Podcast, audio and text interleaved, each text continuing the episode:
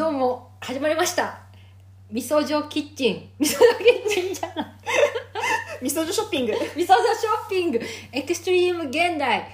スイーツ編。悪魔的。ということで。取り直し必要かな？これ大丈夫ですかね？大丈夫ですかね？ちょっと。これモノマネなんですけどね。あの先週ね。あの新コーナーを新コーナーっていうかそのちょっと今日 YouTube YouTuber チックな企画でなんか私あのセブンイレブンのバスクチーズケーキ結構ハマってて、まあちょっと糖質制限今してるから、うんうん。まあそんなに食べないんですけど、うん。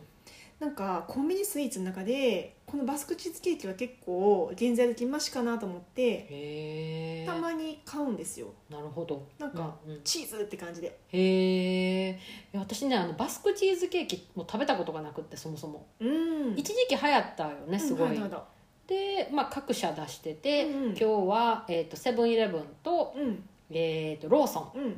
と,、えー、とちょっと番外編として成城成城石うそうそう。の3社ということ食べ比べっていう YouTuber っぽい企画をね、してみました、はい、えで京子ちゃんがその、初めは、うん。えー、とセブンイレブンでこのバスクチーズケーキを見つけて原材料を見てもらったら、うんうん。最初に、えー読みますね、はい。チーズ卵クリーム砂糖牛乳コーンスターチ小麦粉。で、えー、とスラッシュ入ってこれ以降が添加物でキシロース安定剤。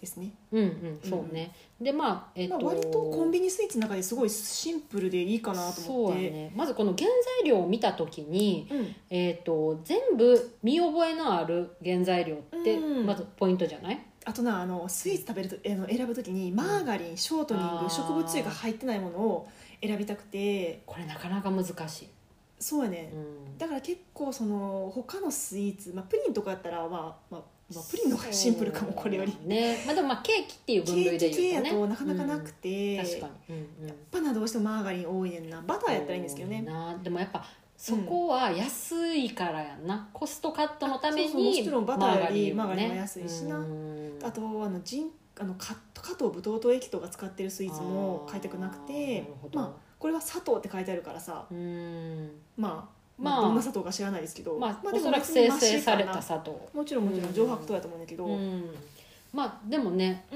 やっぱりまず原材料を見て一目でこれ何が入ってるかなって分かるっていうのは大切なところやんな、でなんかさうん。全国にあるから、あまあまあセブンもその地域によって品ぞれ違うみたいやけど、うん。多分バスクチーズはうん。あると思うな。なんかずっと売ってるよね。そうそうそうあの商品の入れ替えが激しいコンビニの中でもうん。ずっとあるから、まあうん。人気なんやろな、定番商品っていうか。うんうん。ということではい。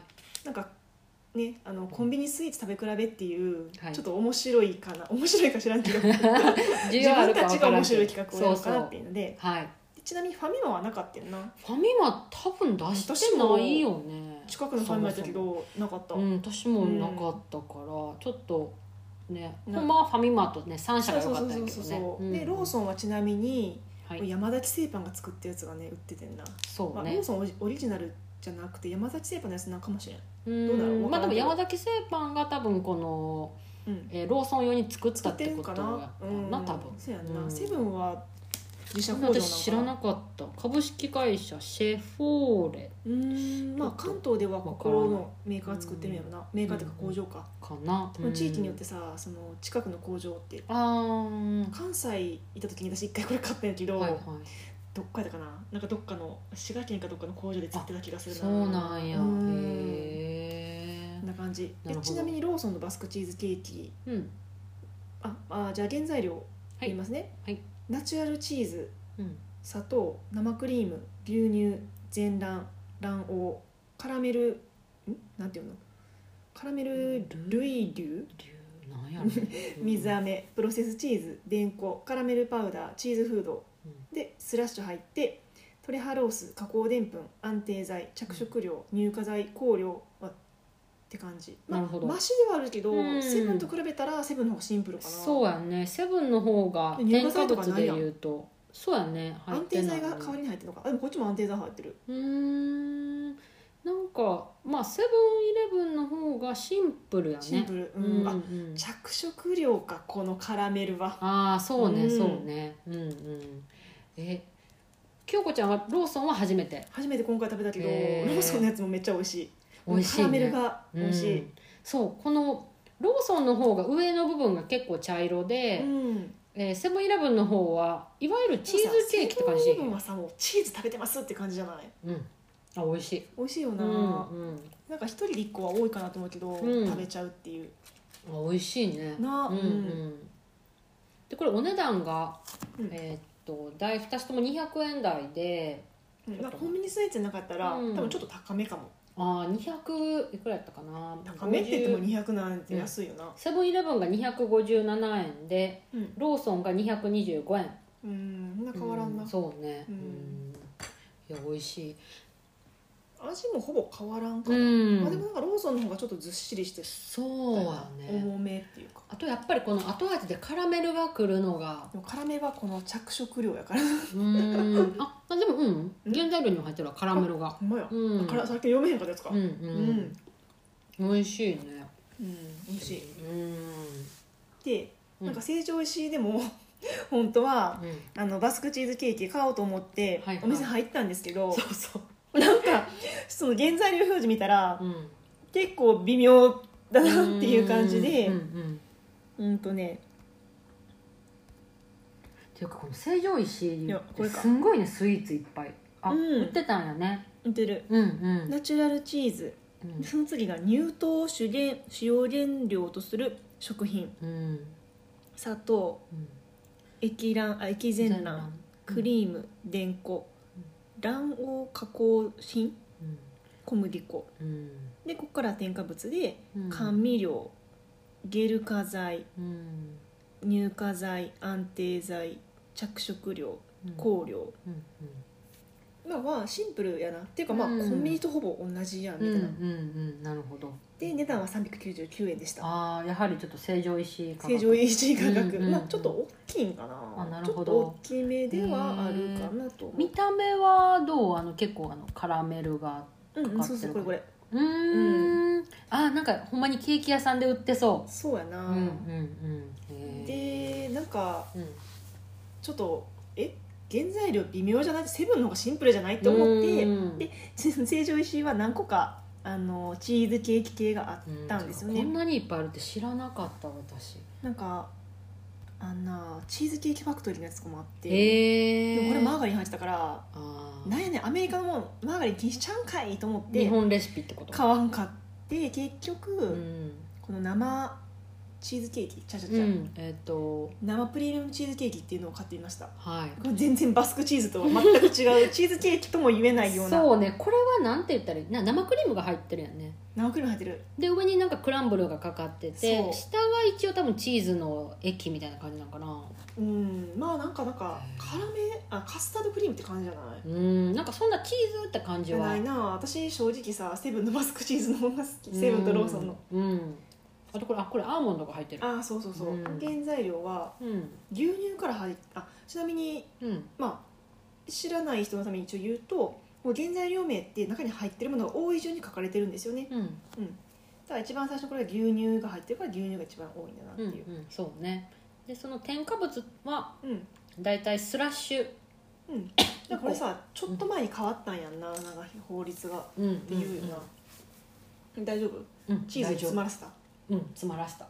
でこの生プレミアムチーズケーキ一応原材料を読むと牛乳クリームチーズ生クリームレーズン砂糖加糖卵黄乳糖を主要原料とする食品。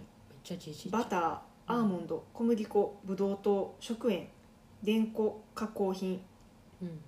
バニラペースト。うんで、えー、イココンえースラッシュ添加物で安定剤うん。乳化剤 pH 調整剤が使われてます、なるほど。うーん。まよく似たもんやな。まあそうやな、うん。いやでもやっぱりこの市販で売られてるものってもうん。ういっぱいよく知らない原材料名がいっぱい書かれてて、うん。それこそ分からんっていうかうん。だってさこのセブンイレブンのこのさ原材料でクリームって、うん。そのクリームってなんなんていうなんていうのクリームだっていろんなクリームあるやん、あ生クリームとか？そうそう、うん。でえっとローソンの方は生クリームって書いてるから分かるやんか、うん。だからこの表示のことってなんか勉強してもしてもうん。なんかね難しい勉強したらすごいマニアックやな。そう分からないことがたくさんあるんですよね。添加物じゃないってことやもんな。うん。なあ。そう原材料として入ってる。うーうんん。そうねであとあの添加物も、うん。例えばこの安定剤かっこ増粘多糖類とそうそうカッコのとかこさっき読まへんかったけど、いろいろ書いてあるんですよね。で、うん。これ確かね、えっと、添加物も例えばうん。香料とかやったら、じゃあ何の香料かって書く必要がなくって省略できるんやんか。ああ確かに。でも例えば安定剤って書くんやったら何が書かれてるかって書きましょう安定剤かっこローカストって書いてある。そうそうそう、ん。だからその添加物によってこの何が、何の添加物なんかっていうのを書かなくてもいいっていうのもあるからなんかさ一括表示とかさ、うん、あとはその店内調理したやつはさ書かなくていいとかあるやん。そうそうそう。だからそのスーパーのお惣菜とかだったらスーパーで調理してるからうん、表示義務ないとかそうね。例えばパンとかねそのうん。パン屋さんとかのパンってうん書く必要がないよ、あそうやな。そこで調理してるからとか。な。うん。とか例えばなんかなんやろな醤油を使ってますとかでもしょ例えば醤油っていう商品を買うと原材料がえ大豆小麦粉とかやけど、例えばそのお惣菜を買ったらそこに入ってるのは醤油しか書かれへんやん、うんうんうんうん、うん。だから裏を見ただけではその醤油がまあ大体は多分大豆やと思うまあまあそうやな、まあ、醤油は例えやけど、もっとなんかもっと分かりにくいやつとか。そうそうあ,、うん。あるやんな、うん。うん私なんかよくあのお惣菜とかそういうね書く義務がない代わりに、うん。例えばアレルギーのアレルギー表示はしたいな。28品目でこれ使ってますとか、うん。っていうのが書かれてたりとかね、うん。まあしたりとかするけど、うん。表示の世界って難しい。でもなあの、やっぱチーズケーキはうん。ケーキの世界やったら一番マシかなと思まあって、確かに、うん。まあ、私も食食制限してる中でも友達とカフェとか行ったら、うん、まあ、友達が食べてたら食べるかな。その時は大体私はチーズケーキをオーダーしている、ああなるほどね、あとあれはどう？シフォンケーキとかも、まあ、ちょっと今糖質制限してるからあれやけどシフォンケーキも小麦粉少ないよね。うんあそうなんや。作ったことない。確かに小麦粉ほとんど卵。あーだからあいいんじゃない？でダイエットしてる人とかもシフォンケーキいいとかってあケーキの中ではとか。あバームクーヘンとかも良さそう、まあ、あれは重いけど。ああどうなのねバームクーヘンちょっと作ったことないから全然 分からんけど あでも、まあ、チーズケーキだと結構タンパク質が取れるし、うん。あでもまあシフォンケーキでも取れるのか。まあ、タンパク質取るっていうかまあまあ、うん。マシマシっていうかその変なものが入りにくいってあなる感じほどなるほど。シンプルなね。そうそうそうそう。じゃあまあチーズケーキシフォンケーキぐらいがいいんかな、うん。へえでまあでもこのコンビニのバスクチーズは、うんうんありかな。あとこのお値段でってすごいね。そうでもさまあ200何円50 300円うん弱うんうん。でしょっちゅう買うもんでもないし。そうやな。ううん。んなんか手軽に食べれるっていうか。そうそうなんかよく YouTuber の人がさ、うん。なんか無印で買うべきダイエットの人におすすめ食品とかさあなやってるやんイオンで買うべきとかなんかそういうのをやってみたくてー、うんうんうん。今回この企画を持ってきました、そうこれ京子ちゃんの持ち込み企画ね。持ち込めそうそう本当なんかカルディで買うべきとかやりたかったんやけど、うん。なんかちょっと多岐にわたるっていうかさ食品とスイーツとうん。飲み物ととかあるから、難しいよね。うん。確かにバスクチーズケーキ。うん、しかもコンビニ全国にあるしそうそうそうそう。なんか気になった人はうん、食べてみるといいか。食べてみるというか。誰って。何をおすすめしてるな何目線っていう。でこれおも面白いっていうかで、うん。まあ、めっちゃ甘いものずっと食べてるから、うん。じゃあ口直しにうんうん。豆をね、そうそう。一緒に食べてる。そう。で京子ちゃんが最近圧力鍋電気を買ったん圧力で買やなったんですよ、うんうんうん。でそれがめちゃめちゃよくて、うんまあ、まだ3回ぐらいしか使ってないけど。うんうんであの私豆を煮れる女になりたいと思って、うんへえそうそうやねん。そういう圧力素鍋敵。欲しいと思った理由、それでおばあちゃんがなんか煮豆送ってきてくれて。ああいいな。うんで買った。うんあそうなんや。でその買って作った黒豆を今日、辻入れの家に持ってきたっていう、いや美味しい、うん。でもこれ黒豆もな、うん。なんか黒豆と同量がちょっと多いぐらいの砂糖を入れんねん、ううでそれちょっと怖と思っていやだいぶ砂糖の量減らしたらいや和食ってほんま砂糖食いって言うもんね。ほんまにううんんめっちゃ味薄くなった。うん。えでも美味しい美味しい。なんか逆に豆の風味をすごい感じられて美味しい、ううん。んだからそうそうそう。へえ電気調理器か。えそれに何作った？あと圧力鍋か。圧力鍋、でも普通になんか山善の一番安いやつ買ってん。あそうなんだ7000円ぐらいとかへえ、うんあれ玄米も炊いたらすごい美味しかった玄米炊いたらめっちゃびっくりしためっちゃ美味しいって思ってもちもちあのいわゆるる自然食品のレストランで食べるようなやつってことやんな炊飯器で玄米するととあんま美味しくないなっていうパサッとするしまあますごい胃にもと残る感じがするんやけど、あな健康のために食べて食べてんのになんやねんってなるから、うん消化不良を起こすかもでも、うんいや圧力鍋の玄米はめっちゃいいへええなんかあとは何を作ったのあとは、あと大豆えっとなんていうの五目なんていうっけ大豆とさあーはいなんかはいいろんな人五参とか。目豆。あそうそうそうそう五目豆。こんにゃくとかちょっと入れたりとか、うんうんはいはいはいはい。あ美味しそう。それぐらいかな。ああいうのストックしとくといいね。えあれはうん。えっとイワシあ梅梅煮？あ梅煮？まだ作ってない。なんか私今まで炊飯器でうん結構圧力鍋代わりで使ってたんですよ。はいはいはい。であのイワシの梅煮を圧力鍋じゃなくて、あの炊飯器でうん。炊飯したらすごい簡単に骨まで骨まで食べれるイワシができるんですよね、いやもういいよね。全部まるっと食べれるそうめっちゃ簡単で。美味しそう、うん。うんであとなんかスペアリブの煮物、煮物っていうかな。それうん。も炊飯器でやっててそれめっちゃ美味しくできてて、うんうんあ美味しそただなんかやっぱ炊飯器でやると匂いが残るうから普通特にの動物性の。米を炊いた時になんかうわくっさってなってもうなんか嫌やって思ってうん。うん圧力鍋を買ったって感あじなるほどね。じゃあちょっとこれから圧力鍋生活。そうそうそうそう。いろいろ楽しそう。便利か。なで時短？すぐできるの？まあでも、うん、どうやろう。物によるんじゃない、まあほったらかしていいからガスコンロは開くし。そっかそっか。であと玄米はその浸水せずに炊いてうまくいったから、そういうのはそれいい短な。やけどう結局その圧をかける時間とんうん。圧を抜く時間があるからそれは結構時間かかるかな、あと開ける時ちょっと怖いとか。うんなんか私昔そういう映像を見てうん。結構圧力鍋なんか圧怖いと思って。力鍋なちょっと怖い。なんか音もシューみたいななるし、うんうんうん爆発したらどうしようみたいな。そうやねそうやねそうやね。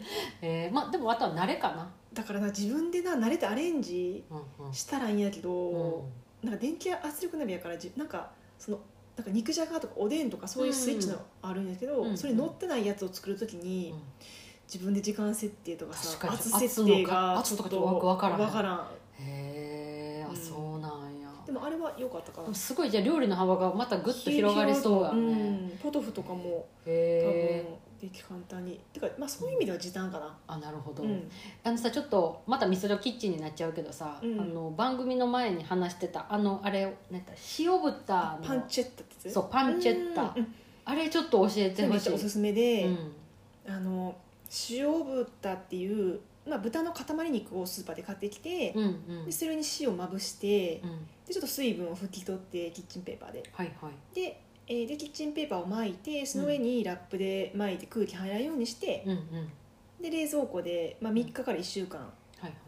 寝かせえます、ー熟成肉熟成肉って感じ。そうそうそうそう。へでそれ焼いてそのまま食べても塩味して美味しいしまあ、いわゆるベーコンみたいな。なるほど。ベーコンの代わりになる。あーじゃあ豚バラがいいのかな豚バラか肩ロース。ああなるほど。豚バラやったらちょっとまあ脂身しっかりって感じ。そうやな、で私は肩ロースの方が好きかな。なるほど、うん。へだからベーコンってさやっぱ、うん。ハムとかもさちょっと添加物めちゃめちゃ多いから、加工肉はちょっとね。そう加工肉、で自然食品店のやつはさ結構高いやん。高い、うん。だからなんかうんでもやっぱさパスタとかの時に欲しいとか、ほうれん草と欲しいみたいな、うん。あ混ぜたい。なるからうんうんうんこれは代わりになる。てかはいポトフしたらめちゃめちゃ美味しかったからおす絶すめ。対美味しそう、うん。えちょっと塩豚やるわ。そうそうそうそう。へ肩ロースまあ豚の塊肉自体が、まあ、安くはないんやけど、うんうん。まあでも例えば3日熟成させて、うん。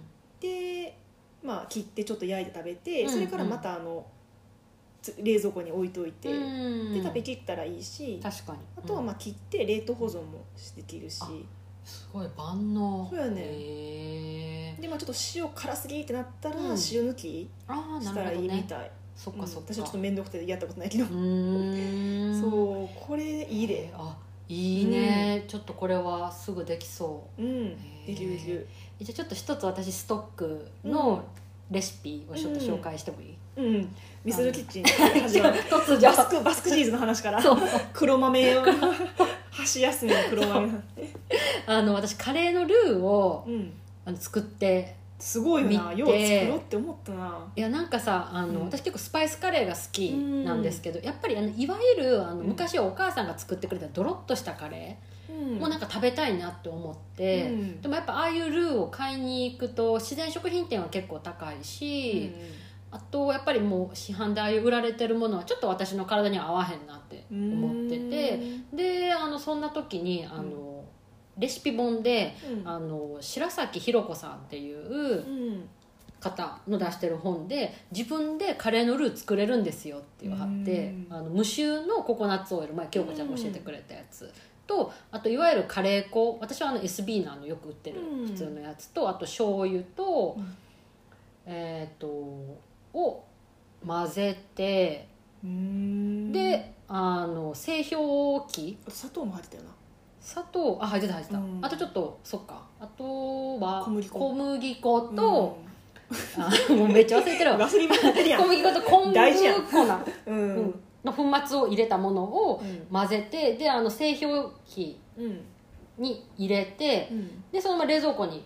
あ冷蔵なんや。冷蔵で、うん。でココナッツオイルってあの冷えると固まるやんか、うん。だからその性質を利用してなるほどで固まってうん。出来上がったのが本当にブロック状で,、でそれを保存しておくといわゆるカレーを食べたいなと思った時に普通のカレーを作る感覚と一緒で、あの野菜炒めて肉炒めてでその水入れてカレーブロック入れるといわゆる普通のカレーができるっていうのがすごいね。すカレールー手作りってすごい。いやでもこれさ大体家にあるものでうん。作れるやんはかそ家にあるな。う。で昆布粉なかったら、うん。あのお水のお水入れる時に、うん。えっと、昆布水でもいいあっていう。あだし昆布そうそう。を入れた入れた水でいいから。うん。でこの白崎さんはうん。あの本当にいろんなレシピをたくさん出しててうん。あの結構アレルギーのその植物アレルギーある人でその植物性のものだけを食べたい人とか、ちょっと小麦がむいちょっと難しい人はうん。米粉を使ったりとかって本当にいろんなレシピグルテンフリーか。そうを出されてるのでもだけどねご存知の方いるかもしれないんですけど、うん。私の好きなあの料理家の一人です。へえなのでこれは最近のヒットかな。ああと私もさっき口直しで出したうん。ひよこ豆のピクルス、うん もう白崎先生のうん。ものです、あれ白崎先生？白崎先生。好きなん好きなんちゃう？んかい私は漢字苦手なんよそう。っていう感じです。へえこれも保存効くしね。うんなんかまあね最近ちょっと時間あったらさ、うん。なんか料理をうん趣味っていうかその手作りうん。の調味料とかさ、うん。そうなると結構あ。豊かになるような。そうやね、うん。やっぱりそういうの作っとくと楽っうん。ていうのはあるかもね。あと今の時期やったらさめんつゆ手作りとかな。ああいいな。ううんんうんうんうん。あれも家にあるもんできるな。確かにうん。醤油とみりんととあと酒とかつおかつおかかつお節うんうんうんうんあいいね。やっぱ手作りっていいね。だって市販のさめんつゆもさ、結構開封してすぐ使ってくださいみたいな感じなの、そうやね、うん。ですぐ開封したら絶対冷蔵でとかって書かれてるよね。でもそんなさすぐ使い切らへんし嫌っていう。そうやな。特に一人暮らしやったらそんなに使わへんし。毎日でアミ酸あるしさ。そうやな。確かに、う んで自然食品店のやつはなんかさ瓶に入ってて、ういんやそんな一気に使いませんみたいな感じだし。本当に、う、うんん。手作りね。いいですね。ねまあできる範囲でね、うんうんうん、うん。あと楽しいね。料理の話は。そう楽しい。楽しい。生活に密着してるからな、うんそうそう、うん、なんかリスナーさんで料理研究家ですとか、うん。まあ、料理趣味でうん。めっちゃ手作りの調味料作ってますって人いたら、うん。ぜひぜひゲスト募集中あなんで。募集中です。あそうですね。はい。私たちの番組にぜひ出てください。うん、なんか前回も言ったんですけど、まあ、この番組100回記念をもうすぐ迎えようとしていて私たち2人で喋るだけじゃなくていろんなリスナーさんがいろんななんていうのかな引き出しを持ってるから、はい、まあ、ぜひねゲストとしてうん。お話ししていただくと、はい。私たちももちろん楽しいし、聞いてる人にも、まあ、メリットもあるだろうし、うん。ぜひ、ね、私たちと一緒にラジオを作ってくれる人をぼ募集っていうか、まあ、1回限りですけどね、まあ、はい。もちろん2回3回出たい人は あのこんなネタありますよって人は。そうそうネタ豊富な人は全然いっぱい出てください、そうですね、うん。はい。えっ、と連絡は G メールメールツイッター、インスタと、うん。あと引き続きあの番組へのお便りもね、うんあとポッドキャストの高評価レビューとコメントももししていただけるのであればとっても嬉しいです、うん。ははい。いあ一応すみません。ゲストは女性限定とさせていただきますんで。はい。すいませんね。はい。はい。お願いします。はい